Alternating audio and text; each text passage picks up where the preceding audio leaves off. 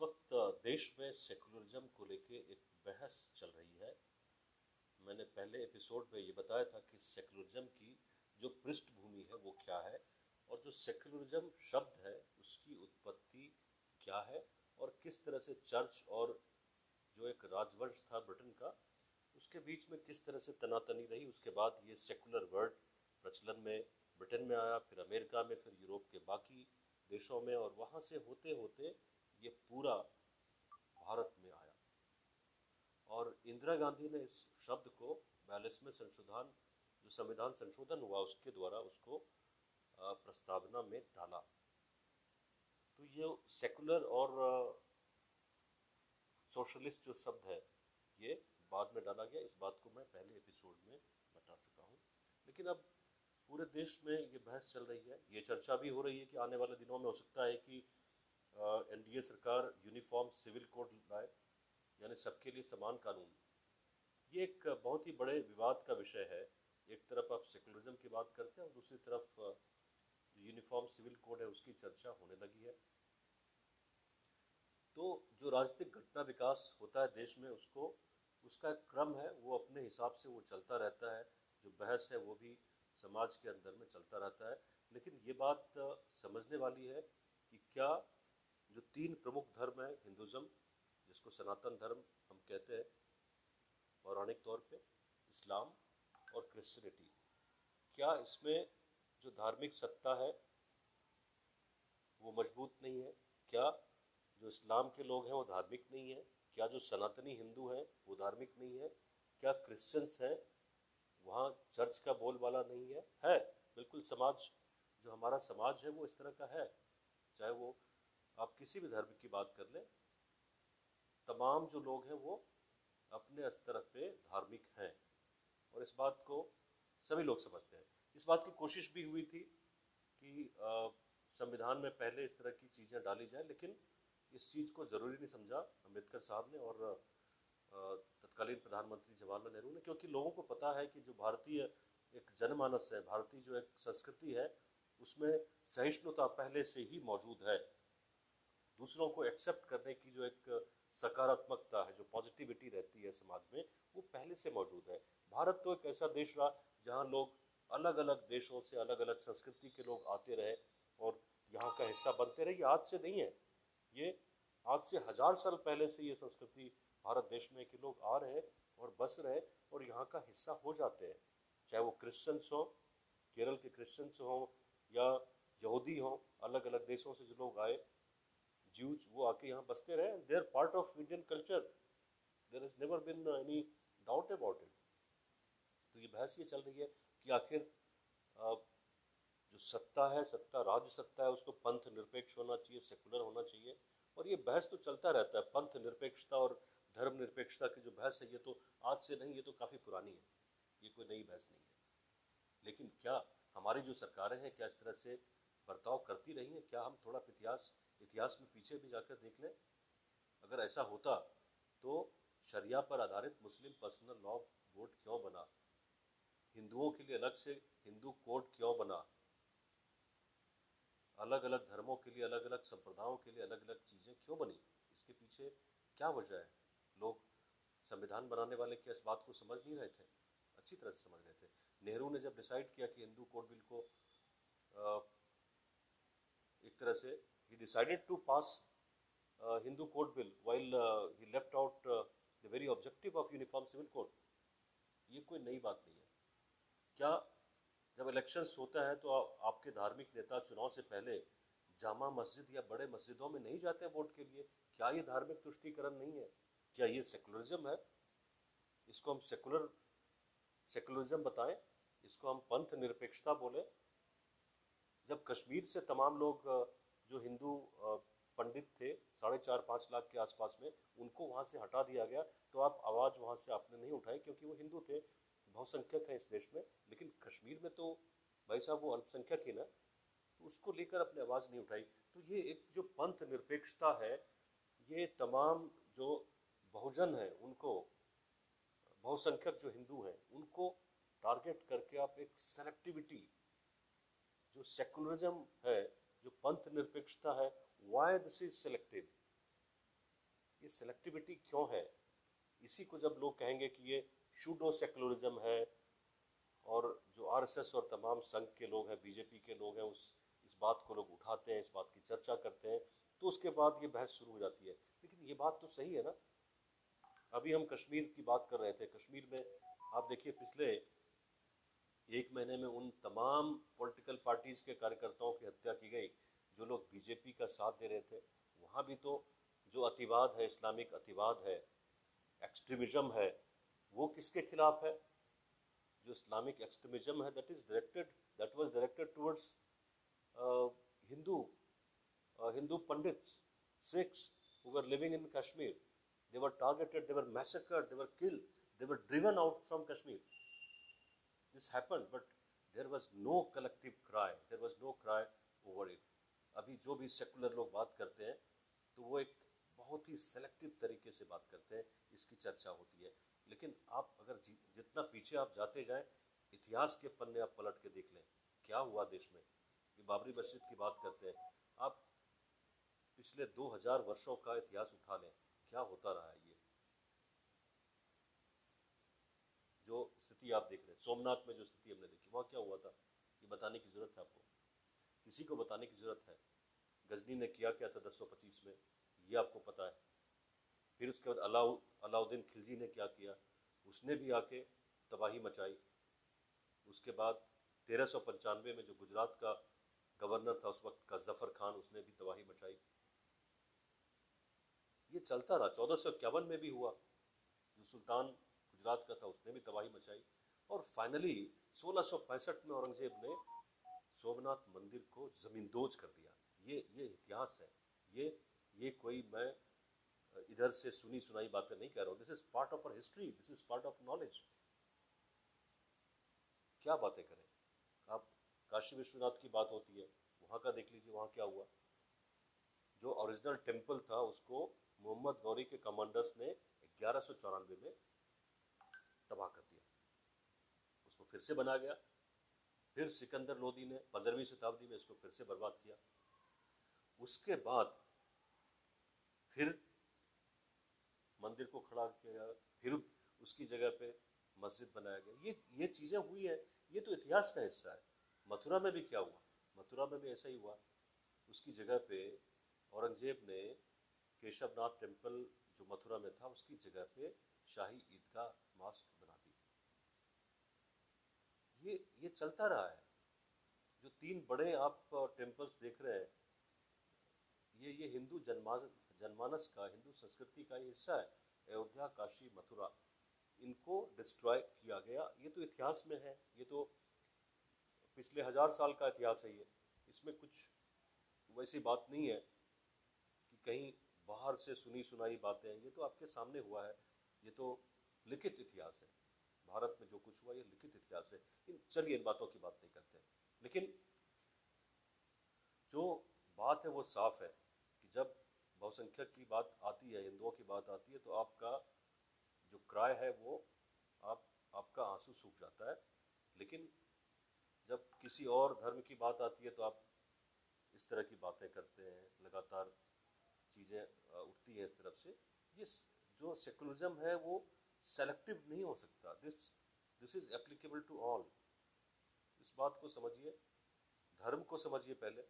पहले हिंदू धर्म को समझना ज़रूरी है। जब तक इसके मर्म को आप नहीं समझेंगे तो आप भारत के धर्म को और भारत के मर्म को, भारत की संस्कृति को भी आप नहीं समझ पाएँगे। आप आस्तिक हो सकते हैं, आप नास्तिक हो सकते हैं, आप शैवाइट हो सकते हैं, आप वैष्णवाइट हो सकते हैं, आप वैष्णव हो सकते हैं, आप मांसाहारी हो सकते हैं, आप अग्नि पूजक हो सकते हैं आप आप मूर्ति पूजक हो सकते हैं, आप प्रकृति पूजक हो सकते हैं, आप कुछ भी हो सकते हैं, लेकिन आप हैं हिंदू, इस बात को हर कोई नहीं समझ सकता। और ये विविधता है अपने देश में, और ये रहेगी। हर तरह की पूजा होती है, हर तरह से पूजा होती है, हर तरह के लोग अपनी तरफ़ से पूजा करते हैं, दक्षिण से लेकर उत्तर तक, पश्चिम से लेकर पूर्व तक, जो पूजा करने की पद्धति है वो अलग है। और भारत एक धर्म प्रधान देश है। इस चीज़ को भी हमें समझना पड़ेगा और इस चीज़ का भी सम्मान हमें करना पड़ेगा। और जो लोग, एक समूह को, जो बहुसंख्यक हिंदू समाज है, उसको आप धार्मिक तौर पर, आप उनको ये साबित करने की कोशिश करते हैं कि ये हिंसक हो गया। मेरे हिसाब से ये थोड़ा नाजायज़ बात है ये। और अगर आप इस तरह की बात करते हैं तो भारतीय जनमानस को आप नहीं समझ पाते हैं।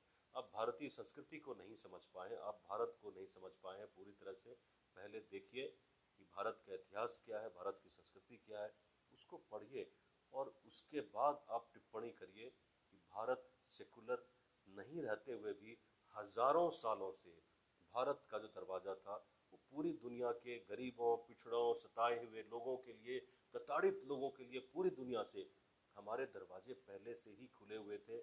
हमें पश्चिम से या कहीं से भी कोई ज्ञान लेने की ज़रूरत नहीं है। भारत एक महान संस्कृति है। हमें इस संस्कृति का सम्मान करना चाहिए। हमें इस संस्कृति का हिस्सा बन के ही रहना चाहिए। तभी हम तरक्की कर सकते हैं, चाहे वो किसी धर्म के लोग हों। मैं साफ़ कहता हूँ, चाहे वो हिंदू हो, मुस्लिम हो, क्रिश्चियन हो, बुद्धिज़्म हो, बुद्धिस्ट हो अगर भारत की संस्कृति और इसके मर्म को आप समझ लेते हैं तो भारत को आप समझ लेते हैं। आपको कहीं से कुछ भी इस तरह की चीज़ें आयातित करने की ज़रूरत नहीं है। भारत एक महान देश रहा है। यहाँ की संस्कृति इतने हमले हुए भारत देश पे, लेकिन हमने बचा के रखा। ये इसलिए क्योंकि यहाँ की जो बहुसंख्यक आबादी है, वो सहिष्णु है। शायद इसलिए हम अपने धर्मों का इस तरह से पालन कर पा रहे हैं। हम शान के साथ रहते हैं। सबको जीने का यहाँ अधिकार मिला हुआ है। धन्यवाद। सबने टेलीविज़न पर देखा होगा, रेडियो में सुना होगा, अखबारों में भी पढ़ा होगा कि पाँच अगस्त 2020 को क्या हुआ। पाँच अगस्त 2020 को राम जन्मभूमि स्थल पर भूमि पूजन का कार्यक्रम किया गया और इसको संपन्न किया। भारत के प्रधानमंत्री नरेंद्र मोदी ने उनके साथ थे उत्तर प्रदेश के मुख्यमंत्री योगी आदित्यनाथ और आरएसएस के सरसंघ चालक डॉक्टर मोहन राव भागवत।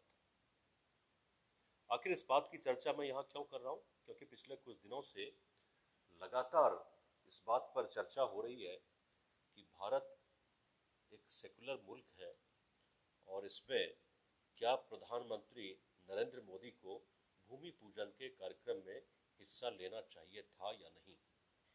ये एक बहुत बड़ा विषय है। अब आपको वापस लिए चलते हैं uh, 1975-1976 क्योंकि 1975 में इमरजेंसी लगाया गया। 25 जून 1975 को तत्कालीन प्रधानमंत्री इंदिरा गांधी ने देश के ऊपर आपातकाल थोपा। उस समय देश के संविधान में सेकुलर शब्द तब तक मौजूद नहीं था। जब भारत का संविधान बना तो उसमें प्रधानतया, मुख्यतया, डॉक्टर बी आर अंबेडकर और भारत के पहले प्रधानमंत्री जवाहरलाल नेहरू और तमाम जितने भी संघीय स्तर पर जितने भी बड़े लीडर्स थे, उनका अच्छा खासा उसमें हिस्सा रहा। लेकिन तब से लेके, देश के आज़ाद होने और देश के संविधान बनने से लेकर 1976 तक इसमें सेकुलर वर्ड शामिल नहीं था। भारतीय संविधान में सेकुलर वर्ड नहीं था। It was inserted the word secular was inserted in 1976 तो क्या उसके पहले ये मान लें कि भारत एक हिंदू राष्ट्र था? और ये जो इंसर्शन हुआ सेकुलर का, ये जानबूझ के किया गया? आखिर इसकी वजह क्या थी? क्या जवाहरलाल नेहरू और बी आर अंबेडकर इस बात को भूल गए थे। क्या भारत के पास उस समय ये वर्ल्ड व्यू नहीं था कि वसुधैव कुटुंबकम, जो पूरी दुनिया है, वो भारत की है और जो पूरी दुनिया के लोग हैं, वो भारत के हैं। सब एक परिवार है, पूरी दुनिया जो है, वो एक परिवार है। आखिर इसके पीछे क्या सोच रही होगी कि आपके संविधान में, हमारे संविधान में सेकुलर और सोशलिस्ट दो वर्ड इसमें डाल दिए गए, जब भारत की प्रधानमंत्री इंदिरा गांधी थी। ये एक बहुत बड़ा, बहुत बड़े चर्चा का विषय है कि आखिर इसमें सेकुलर वर्ड को क्यों डाला गया? अलग अलग लोग अलग तरह की व्याख्या करते हैं। आखिर सेकुलर वर्ड आया कहाँ से? भारतीय जनमानस में सेकुलर वर्ड है ही नहीं। सेकुलरिज्म एक भ्रामक और कुपरिभाषित एक शब्द है। अधिकांश लोग इस शब्द का अर्थ भी नहीं समझते। ना तो इसकी कोई सटीक परिभाषा है हमारे पास ना ही कोई संविधान परक इसकी व्याख्या है।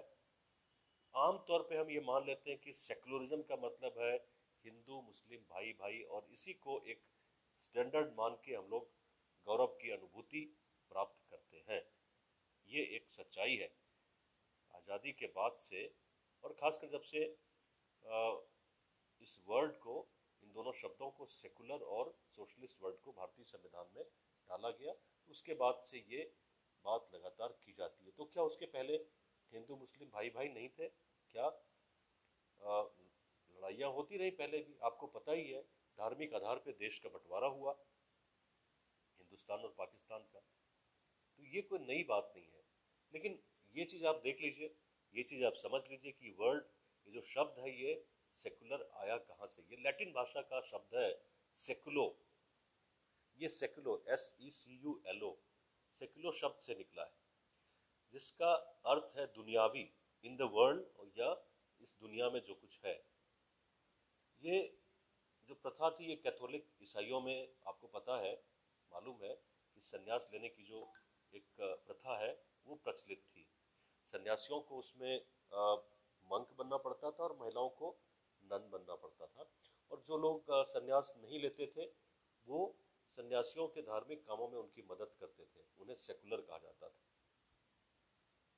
धीरे धीरे ये हुआ कि सेकुलर वर्ड को धर्मनिरपेक्ष एक जामा पहना दिया गया, धर्मनिरपेक्षता का। सेकुलर मतलब धर्मनिरपेक्षता। इसका रूट आप देखें, इसकी उत्पत्ति देखें सेकुलर वर्ड की, और भारत में जो धर्म निरपेक्षता है, उसका दूर दूर तक कहीं कोई लेना देना नहीं है। कोई संबंध नहीं है।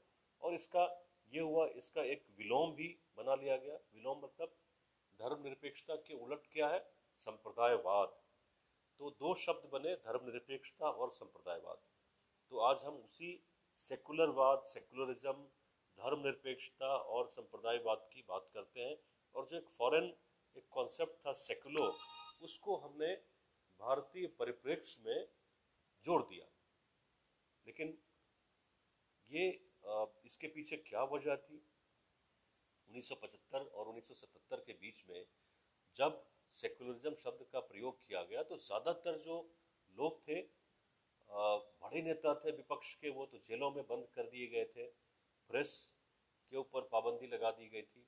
इंदिरा गांधी ने इस बीच दो नवंबर उन्नीस सौ छिहत्तर को संविधान में बयालीसवा संशोधन करके सेकुलर शब्द जोड़ दिया। इसके लिए क्या लोगों से, पार्लियामेंट से और तमाम जितने भी स्टेक होल्डर्स थे उस उस वक्त उनसे क्या सहमति ली गई? इस चीज़ का डिस्कशन किया गया? बिल्कुल नहीं। ये एक विदेश से आयातित, पश्चिम से आयातित, चर्च से आयातित एक शब्द था, जिसके, जिसका जो एक शाब्दिक समानार्थ था, वो धर्मनिरपेक्ष बनाया गया। भारतीय इतिहास के हिसाब से देखें तो इसका कोई उल्लेख नहीं है। ये दरअसल ईसाई धर्म और ईसाई पंथ से रिलेटेड ये चीज़ है सेकुलर वहीं से निकला है। और इसका भारतीय संबंध में इसकी कोई ज़रूरत है नहीं। पुराना इससे पहले आप जाएँगे तो सेकुलरिज्म की उत्पत्ति जो हुई थी, ये काफ़ी पुरानी है। ये पंद्रहवीं शताब्दी की बात है। पंद्रह में जब राना रानी कैथरीन को तलाक देने, जो इंग्लैंड के राजा थे, राजा हेनरी एट्थ उन्होंने चाहा कि वो अपनी रानी कैथरीन को तलाक देकर एक विधवा, जिनका नाम एने बोलेन बताया जाता है, उनसे शादी करने के लिए उन्होंने पोप से अनुमति मांगी। लेकिन उनको अनुमति नहीं मिली और हेनरी को धर्म से बहिष्कृत कर दिया गया। इस पर नाराज़ होकर हेनरी ने ये किया कि पोप के साथ में उन्होंने विद्रोह किया और पोप की सत्ता से, जो राज्य सत्ता है, उसको अलग करने के लिए एक चर्च ऑफ़ इंग्लैंड की स्थापना उन्होंने कर दी।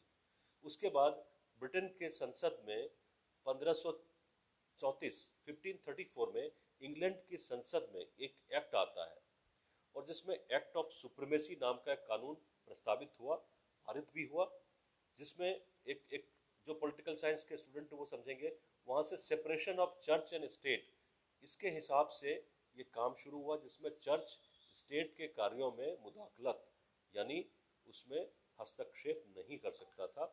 और दरअसल चर्च और राज्य के बीच में जो एक दूरी थी, जो यहाँ से कायम हुई, उसका नाम दिया गया सेकुलरिज्म आज यही जो सेकुलरिज्म का कॉन्सेप्ट है, जो ब्रिटेन से निकला था 1533 में, वो वहाँ से निकलकर अमेरिकन और बाकी जो यूरोपियन देश है, वहाँ वो चला गया। और जो स्टेट अगेंस्ट चर्च जो एक कॉन्सेप्ट था जिसको हेनरी एट ने जन्म दिया था, उसको इंदिरा गांधी ने भारत में उसकी तामील की। तो ये चर्च की उत्पत्ति का एक बहुत बड़ा एक बैकग्राउंड था जो मैंने पढ़ा और कई जगहों से मैंने रिसर्च करके इसको देखा और आपके सामने लाया। तो ये चर्च की चर्च के साथ में मतभेद के बाद ये आया। भारतीय संदर्भ में इसकी क्या उपादेयता है, क्या उपयोगिता है, इस पर भी हम आगे चर्चा करेंगे अगले अंक में, क्योंकि भारत, भारतीय जो संविधान है और भारतीय जो सरकारें अभी तक रही हैं अलग अलग पार्टियों की, उन्होंने किस तरह से इस धर्म निरपेक्षता जो तथाकथित है, उसका किस तरह से दुरुपयोग किया है, इस पर हम चर्चा लगातार जारी रहेंगे। आप हमारा ये एपिसोड लगातार देखते रहिए, जिसमें हम भारत की बातें करते हैं। नमस्कार। नमस्कार। मैं आपको कहानी भारत की सुनाता हूँ और ये पांचवा एपिसोड है। मैं थोड़ा आपको पीछे लिए चलता हूँ, तकरीबन 25-30 साल पहले। लेकिन उसके पहले मैं आपको अगस्त पाँच की घटनाओं से अवगत कराना चाहता हूँ। आप सबने टेलीविज़न पर देखा होगा, रेडियो में सुना होगा, अखबारों में भी पढ़ा होगा कि पाँच अगस्त 2020 को क्या हुआ। पाँच अगस्त 2020 को राम जन्मभूमि स्थल पर भूमि पूजन का कार्यक्रम किया गया और इसको संपन्न किया।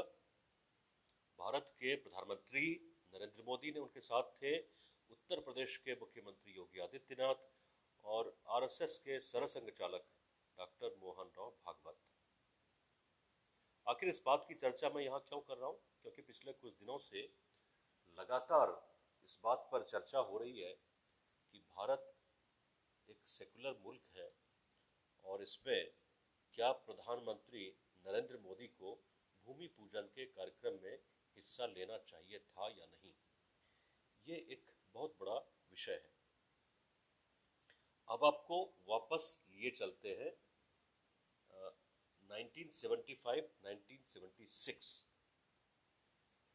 क्योंकि उन्नीस सौ पचहत्तर में इमरजेंसी लगाया गया। 25 जून 1975 को तत्कालीन प्रधानमंत्री इंदिरा गांधी ने देश के ऊपर आपातकाल थोपा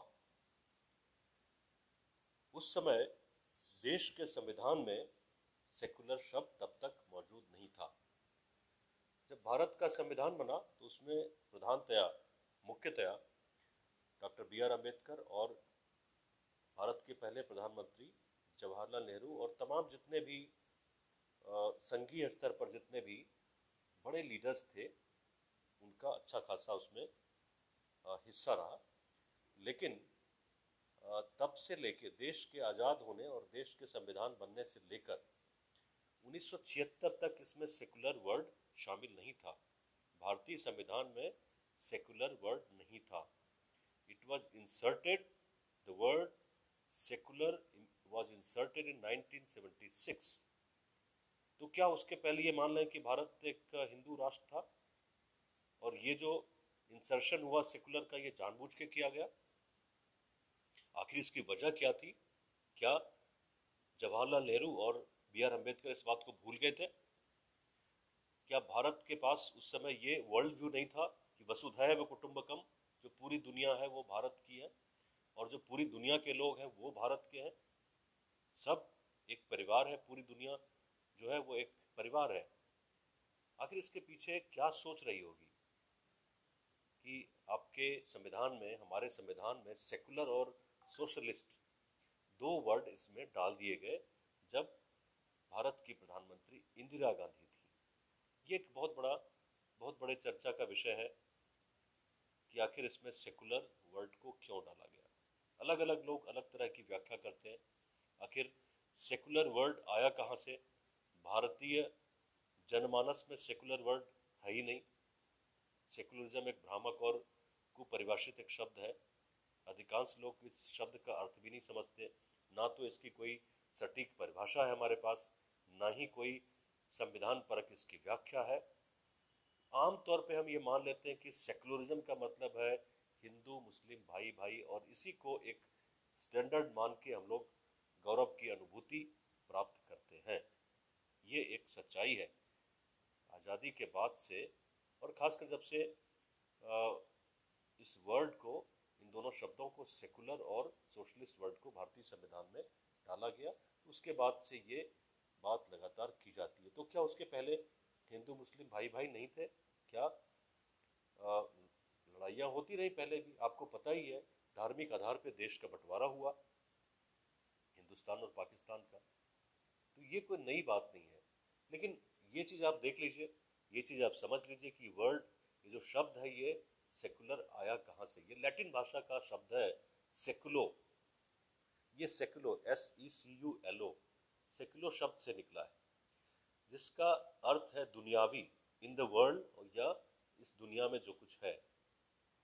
ये जो प्रथा थी ये कैथोलिक ईसाइयों में, आपको पता है, मालूम है कि संन्यास लेने की जो एक प्रथा है वो प्रचलित थी।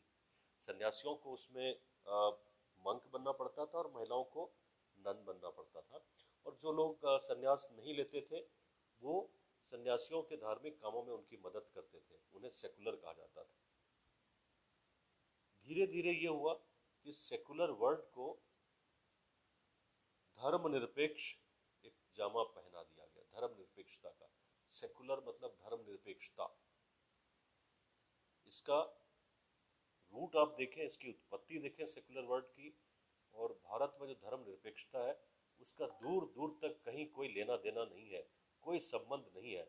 और इसका, ये हुआ, इसका एक विलोम भी बना लिया गया। विलोम मतलब धर्मनिरपेक्षता के उलट क्या है? संप्रदायवाद। तो दो शब्द बने धर्मनिरपेक्षता और संप्रदायवाद। तो आज हम उसी सेकुलरवाद सेकुलरिज्म धर्मनिरपेक्षता और संप्रदायवाद की बात करते हैं।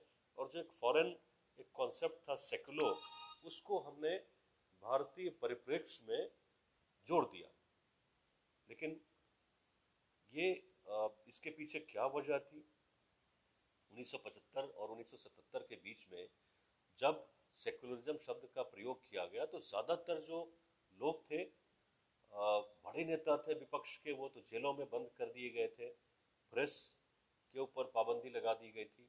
इंदिरा गांधी ने इस दो नवंबर उन्नीस सौ छिहत्तर को संविधान में बयालीसवा संशोधन करके सेकुलर शब्द जोड़ दिया। इसके लिए क्या लोगों से, पार्लियामेंट से और तमाम जितने भी स्टेक होल्डर्स थे उस उस वक्त उनसे क्या सहमति ली गई? इस चीज़ का डिस्कशन किया गया। बिल्कुल नहीं। ये एक विदेश से आयातित, पश्चिम से आयातित, चर्च से आयातित एक शब्द था जिसके जिसका जो एक शाब्दिक समानार्थ था, वो धर्मनिरपेक्ष बनाया गया। भारतीय इतिहास के हिसाब से देखें तो इसका कोई उल्लेख नहीं है। ये दरअसल ईसाई धर्म और ईसाई पंथ से रिलेटेड ये चीज़ है सेकुलर वहीं से निकला है, और इसका भारतीय संबंध में इसकी कोई ज़रूरत है नहीं। पुराना इससे पहले आप जाएँगे तो सेकुलरिज्म की उत्पत्ति जो हुई थी, ये काफ़ी पुरानी है। ये पंद्रहवीं शताब्दी की बात है। पंद्रह में जब राना रानी कैथरीन को तलाक देने, जो इंग्लैंड के राजा थे, राजा हेनरी एट्थ उन्होंने चाहा कि वो अपनी रानी कैथरीन को तलाक देकर एक विधवा, जिनका नाम एने बोलेन बताया जाता है, उनसे शादी करने के लिए उन्होंने पोप से अनुमति मांगी। लेकिन उनको अनुमति नहीं मिली। और हेनरी को धर्म से बहिष्कृत कर दिया गया। इस पर नाराज़ होकर हेनरी ने ये किया कि पोप के साथ में उन्होंने विद्रोह किया और पोप की सत्ता से, जो राज्य सत्ता है, उसको अलग करने के लिए एक चर्च ऑफ़ इंग्लैंड की स्थापना उन्होंने कर दी। उसके बाद ब्रिटेन के संसद में पंद्रह सौ चौंतीस में इंग्लैंड की संसद में एक एक्ट आता है और जिसमें एक्ट ऑफ़ सुप्रीमेसी नाम का एक कानून प्रस्तावित हुआ।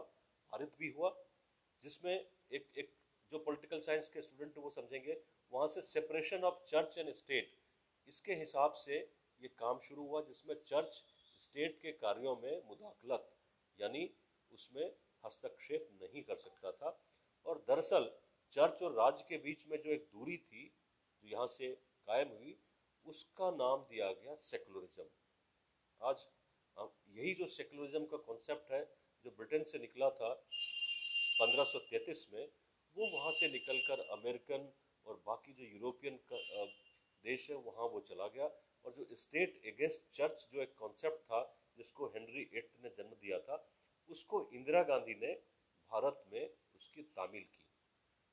तो ये चर्च की उत्पत्ति का एक बहुत बड़ा एक बैकग्राउंड था, जो मैंने पढ़ा। और कई जगहों से मैंने रिसर्च करके इसको देखा और आपके सामने लाया। तो ये चर्च की चर्च के साथ में मतभेद के बाद ये आया।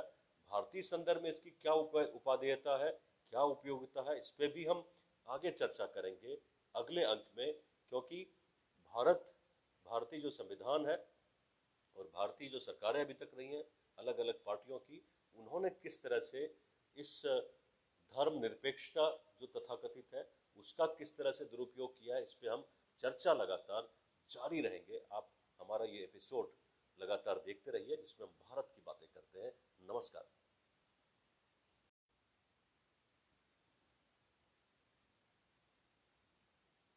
इस वक्त देश में सेकुलरिज्म को लेके एक बहस चल रही है। मैंने पहले एपिसोड में ये बताया था कि सेकुलरिज्म की जो पृष्ठभूमि है, वो क्या है? और जो सेकुलरिज्म शब्द है, उसकी उत्पत्ति क्या है और किस तरह से चर्च और जो एक राजवंश था ब्रिटेन का, उसके बीच में किस तरह से तनातनी रही, उसके बाद ये सेकुलर वर्ड प्रचलन में ब्रिटेन में आया, फिर अमेरिका में, फिर यूरोप के बाकी देशों में और वहाँ से होते होते ये पूरा भारत में आया। और इंदिरा गांधी ने इस शब्द को बयालीसवें संशोधन, जो संविधान संशोधन हुआ उसके द्वारा उसको प्रस्तावना में डाला। तो ये सेकुलर और सोशलिस्ट जो शब्द है, ये बाद में डाला गया। इस बात को मैं पहले एपिसोड में बता चुका हूँ। लेकिन अब पूरे देश में ये बहस चल रही है। ये चर्चा भी हो रही है कि आने वाले दिनों में हो सकता है कि एनडीए सरकार यूनिफॉर्म सिविल कोड लाए, यानी सबके लिए समान कानून। ये एक बहुत ही बड़े विवाद का विषय है। एक तरफ़ आप सेकुलरिज्म की बात करते हैं और दूसरी तरफ़ यूनिफॉर्म सिविल कोड है, उसकी चर्चा होने लगी है। तो जो राजनीतिक घटना विकास होता है देश में, उसको, उसका क्रम है, वो अपने हिसाब से वो चलता रहता है।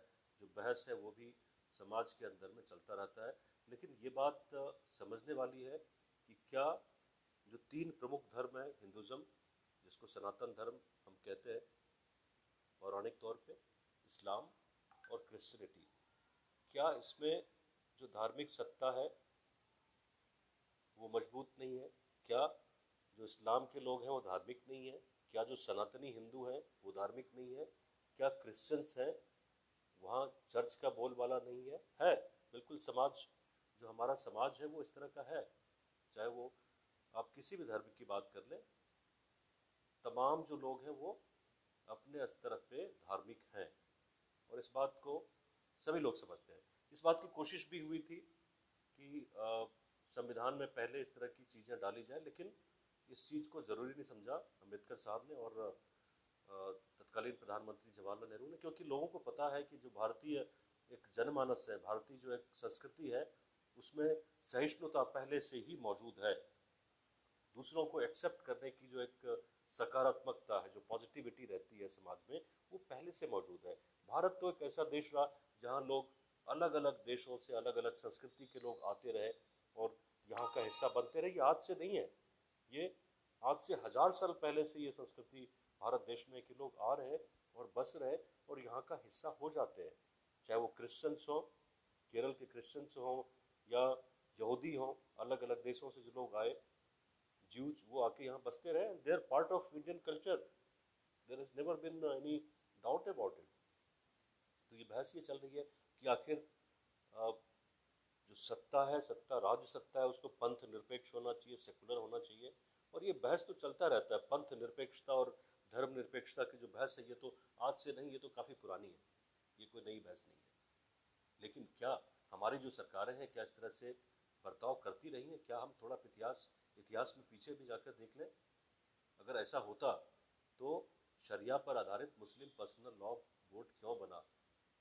हिंदुओं के लिए अलग से हिंदू कोड क्यों बना? अलग अलग धर्मों के लिए अलग अलग संप्रदायों के लिए अलग अलग चीज़ें क्यों बनी? इसके पीछे क्या वजह है? लोग संविधान बनाने वाले क्या इस बात को समझ नहीं रहे थे? अच्छी तरह से समझ रहे थे। नेहरू ने जब डिसाइड किया कि हिंदू कोड बिल को एक तरह से ही decided to pass Hindu code bill while he left out the very objective of uniform civil code ये कोई नई बात नहीं क्या जब इलेक्शंस होता है तो आ, आपके धार्मिक नेता चुनाव से पहले जामा मस्जिद या बड़े मस्जिदों में नहीं जाते वोट के लिए? क्या ये धार्मिक तुष्टिकरण नहीं है? क्या ये सेकुलरिज्म है? इसको हम सेकुलर सेकुलरिज्म बताएँ? इसको हम पंथ निरपेक्षता बोले? जब कश्मीर से तमाम लोग जो हिंदू पंडित थे साढ़े चार पाँच लाख के आसपास में उनको वहाँ से हटा दिया गया तो आप आवाज़ वहाँ से आपने नहीं उठाई क्योंकि वो हिंदू थे। बहुसंख्यक हैं इस देश में, लेकिन कश्मीर में तो भाई साहब वो अल्पसंख्यक ही ना तो उसको लेकर अपनी आवाज़ नहीं उठाई। तो ये एक जो पंथ निरपेक्षता है, ये तमाम जो बहुजन है, उनको, बहुसंख्यक जो हिंदू हैं, उनको टारगेट करके आप एक सेलेक्टिविटी जो सेकुलरिज्म है, जो पंथ निरपेक्षता है वाई दिस इज़ सेलेक्टिव ये सेलेक्टिविटी क्यों है? इसी को जब लोग कहेंगे कि ये शूडो सेकुलरिज्म है, और जो आरएसएस और तमाम संघ के लोग हैं बीजेपी के लोग हैं, उस, इस बात को लोग उठाते हैं, इस बात की चर्चा करते हैं तो उसके बाद ये बहस शुरू हो जाती है। लेकिन ये बात तो सही है ना? अभी हम कश्मीर की बात कर रहे थे। कश्मीर में आप देखिए, पिछले एक महीने में उन तमाम पॉलिटिकल पार्टीज़ के कार्यकर्ताओं की हत्या की गई, जो लोग बीजेपी का साथ दे रहे थे। वहाँ भी तो जो अतिवाद है, इस्लामिक अतिवाद है एक्सट्रीमिज्म है वो किसके खिलाफ है? जो इस्लामिक एक्सट्रीमिज्म है that is directed that was directed towards Hindu Hindu Pandit Sikhs were living in Kashmir they were targeted they were massacre they were kill they were driven out from Kashmir this happen but there was no collective cry there was no cry over it अभी जो भी secular लोग बात करते हैं तो वो एक बहुत ही सेलेक्टिव तरीके से बात करते हैं, इसकी चर्चा होती है। लेकिन आप अगर जितना पीछे आप जाते जाएँ, इतिहास के पन्ने आप पलट के देख लें, क्या हुआ देश में? ये बाबरी मस्जिद की बात करते हैं। आप पिछले 2000 वर्षों का इतिहास उठा लें, क्या होता रहा है ये? जो स्थिति आप देख रहे हैं, सोमनाथ में जो स्थिति हमने देखी, वहाँ क्या हुआ था? ये बताने की ज़रूरत है आपको? किसी को बताने की ज़रूरत है? गजनी ने किया क्या था 1025 में? ये आपको पता है। फिर उसके बाद अलाउ, अलाउद्दीन खिलजी ने क्या किया? उसने भी आके तबाही मचाई। उसके बाद तेरह सौ पंचानवे में जो गुजरात का गवर्नर था, उस वक्त का ज़फ़र खान, उसने भी तबाही मचाई। ये चलता रहा। चौदह सौ इक्यावन में भी हुआ। जो सुल्तान गुजरात का था, उसने भी तबाही मचाई। और फाइनली सोलह सौ पैंसठ में औरंगज़ेब ने सोमनाथ मंदिर को जमींदोज कर दिया। ये ये इतिहास है। ये ये कोई मैं इधर से सुनी सुनाई बातें नहीं कह रहा हूँ। This is part of our history this is part of knowledge क्या बातें करें? आप काशी विश्वनाथ की बात होती है, वहाँ का देख लीजिए, वहाँ क्या हुआ? जो ओरिजिनल टेंपल था, उसको मोहम्मद गौरी के कमांडर्स ने ग्यारह में तबाह कर दिया। उसको फिर से बना गया। फिर सिकंदर लोदी ने पंद्रहवीं शताब्दी में इसको फिर से बर्बाद किया। उसके बाद फिर मंदिर को खड़ा किया गया, फिर उसकी जगह पे मस्जिद बनाया गया। ये ये चीज़ें हुई है, ये तो इतिहास का हिस्सा है। मथुरा में भी क्या हुआ? मथुरा में भी ऐसा ही हुआ। उसकी जगह पे औरंगज़ेब ने केशवनाथ टेंपल जो मथुरा में था, उसकी जगह पे शाही ईदगाह मास्क बना दी ये ये चलता रहा है। जो तीन बड़े आप टेम्पल्स देख रहे हैं, ये ये हिंदू जनमानस जनमानस का, हिंदू संस्कृति का हिस्सा है, अयोध्या, काशी, मथुरा। इनको डिस्ट्रॉय किया गया। ये तो इतिहास में है, ये तो पिछले हज़ार साल का इतिहास है ये। इसमें कुछ वैसी बात नहीं है कि कहीं बाहर से सुनी सुनाई बातें हैं। ये तो आपके सामने हुआ है, ये तो लिखित इतिहास है। भारत में जो कुछ हुआ, ये लिखित इतिहास है। इन, चलिए इन बातों की बात नहीं करते लेकिन जो बात है वो साफ़ है कि जब बहुसंख्यक की बात आती है, हिंदुओं की बात आती है तो आपका जो क्राय है वो आप, आपका आँसू सूख जाता है। लेकिन जब किसी और धर्म की बात आती है तो आप इस तरह की बातें करते हैं, लगातार चीज़ें उठती हैं इस तरफ़ से। ये जो सेकुलरिज्म है, वो सेलेक्टिव नहीं हो सकता। This this is applicable to all. इस बात को समझिए। धर्म को समझिए पहले। पहले हिंदू धर्म को समझना ज़रूरी है।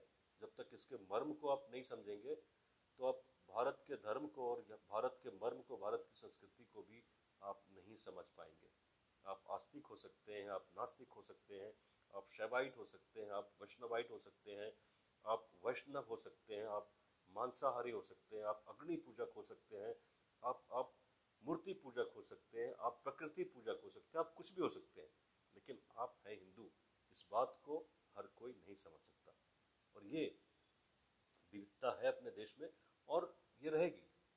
हर तरह की पूजा होती है, हर तरह से पूजा होती है, हर तरह के लोग अपनी तरफ़ से पूजा करते हैं। दक्षिण से लेकर उत्तर तक, पश्चिम से लेकर पूर्व तक जो पूजा करने की पद्धति है वो अलग है और भारत एक धर्म प्रधान देश है। इस चीज़ को भी हमें समझना पड़ेगा और इस चीज़ का भी सम्मान हमें करना पड़ेगा और जो लोग एक समूह को बहुसंख्यक हिंदू समाज है, उसको आप धार्मिक तौर पर आप उनको ये साबित करने की कोशिश करते हैं कि ये हिंसक हो गया। मेरे हिसाब से ये थोड़ा नाजायज़ बात है ये। और अगर आप इस तरह की बात करते हैं तो भारतीय जनमानस को आप नहीं समझ पाते हैं। आप भारतीय संस्कृति को नहीं समझ पाए आप भारत को नहीं समझ पाए हैं। पूरी तरह से पहले देखिए कि भारत का इतिहास क्या है, भारत की संस्कृति क्या है, उसको पढ़िए और उसके बाद आप टिप्पणी करिए कि भारत सेकुलर नहीं रहते हुए भी हज़ारों सालों से भारत का जो दरवाज़ा था, वो पूरी दुनिया के गरीबों, पिछड़ों, सताए हुए लोगों के लिए, प्रताड़ित लोगों के लिए पूरी दुनिया से हमारे दरवाजे पहले से ही खुले हुए थे। हमें पश्चिम से या कहीं से भी कोई ज्ञान लेने की ज़रूरत नहीं है। भारत एक महान संस्कृति है।